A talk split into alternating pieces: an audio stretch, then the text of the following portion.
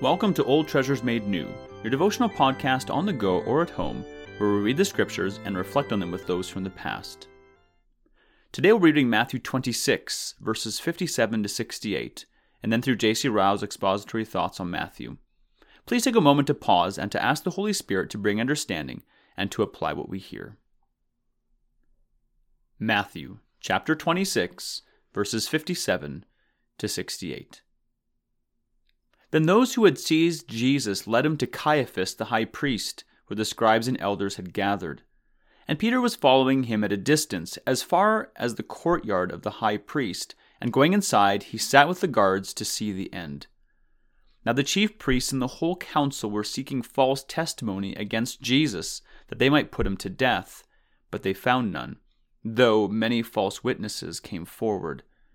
At last two came forward and said, This man said, I am able to destroy the temple of God and to rebuild it in three days. And the high priest stood up and said, Have you no answer to make? What is it that these men testify against you? But Jesus remained silent. And the high priest said to him, I adjure you by the living God, tell us if you are the Christ, the Son of God. Jesus said to him, You have said so. But I tell you, from now on you will see the Son of Man seated at the right hand of power and coming on the clouds of heaven. Then the high priest tore his robes and said, He has uttered blasphemy. What further witnesses do we need? You have now heard his blasphemy. What is your judgment? They answered, He deserves death. Then they spit in his face and struck him, and some slapped him, saying, Prophesy to us, you Christ. Who is it that struck you? This is the word of the Lord. We read in these verses how our Lord Jesus Christ was brought before Caiaphas, the high priest, and solemnly pronounced guilty. It was fitting that it should be so. The great day of atonement was come. The wondrous type of the scapegoat was about to be completely fulfilled. It was only suitable that the Jewish high priest should do his part and declare sin to be upon the head of the victim before he was led forth to be crucified. May we ponder these things and understand them. There was a deep meaning in every step of our Lord's passion. Let us observe in these verses that the chief priests were the principal agents in bringing about our Lord's death. It was not so much the Jewish people, we must remember, who pushed forward this wicked deed as Caiaphas and his companions, the chief priests. This is an instructive fact and deserves notice. It is a clear proof that high ecclesiastical office exempts no man from gross errors in doctrine and tremendous sins in practice. The Jewish priests could trace up their ancestry to Aaron and were his lineal successors.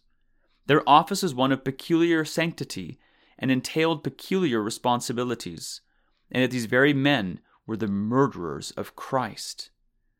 Let us beware of regarding any minister of religion as infallible. His orders, however regularly conferred, are no guarantee that he may not lead us astray or even ruin our souls. The teaching and conduct of all ministers must be tried by the Word of God.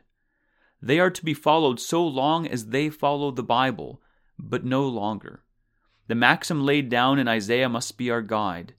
To the law and to the testimony, if they speak not according to this word, it is because there is no light in them. Isaiah 8, verse 20. Let us observe in the second place how fully our Lord declared to the Jewish council of his own messiahship and his future coming in glory. The unconverted Jew can never tell us at the present day that his forefathers were left in ignorance that Jesus was the Messiah. Our Lord's answer to the solemn adjuration of the high priest is a sufficient reply. He tells the council plainly that he is the Christ, the Son of God. He goes on to warn them that though he had not yet appeared in glory, as they expected Messiah would have done, a day would come when he would do so. From now on, you will see the Son of Man seated at the right hand of power and coming on the clouds of heaven. They would yet see that very Jesus of Nazareth whom they had arranged at their bar, appear in all majesty as King of kings. Revelation 1 verse 7. It is a striking fact which we should not fail to notice that almost the last word spoken by our Lord to the Jews was a warning prediction about his own second advent. He tells them plainly that they would yet see him in glory. No doubt he referred to the seventh chapter of Daniel in the language that he used, but he spoke to deaf ears. Unbelief, prejudice, self righteousness covered them like a thick cloud. Never was there such an instance of spiritual blindness. May will the Church of England litany contain the prayer, From all blindness and from hardness of heart, good Lord, deliver us. Let us observe in the last place how much our Lord endured before the council from false witnesses and mockery. Falsehood and ridicule are old and favorite weapons of the devil. He is a liar and the father of it, John 8:44. All through our Lord's earthly ministry we see these weapons continually employed against him. He was called a glutton, drunkard, and a friend of tax collectors and sinners. He was held up to contempt as a Samaritan. The closing scene of his life was only in keeping with all the past tenor of it. Satan stirred up his enemies to add insult to injury. No sooner was he pronounced guilty than every sort of mean indignity was heaped upon him. They spit in his face and struck him. They slapped him. They said mockingly, Prophesy to us, you Christ. Who is it that struck you? How wonderful and strange it all sounds! How wonderful that the Holy Son of God should have voluntarily submitted to such indignities to redeem such miserable sinners as we are.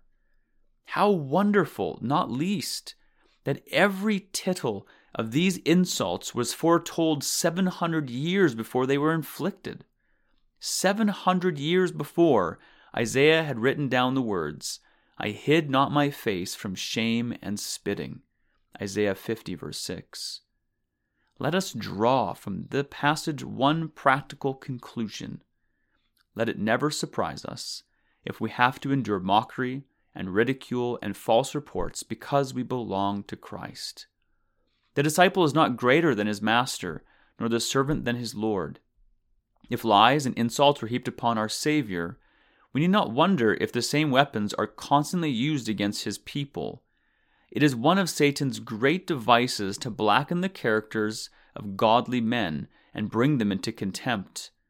The lives of Luther, Cranmer, Calvin, and Wesley supply abundant examples of this. If we are ever called upon to suffer in this way, let us bear it patiently. We drink the same cup that was drunk by our beloved Lord. But there is one great difference. At the worst, we only drink a few bitter drops. He drank the cup to the very dregs.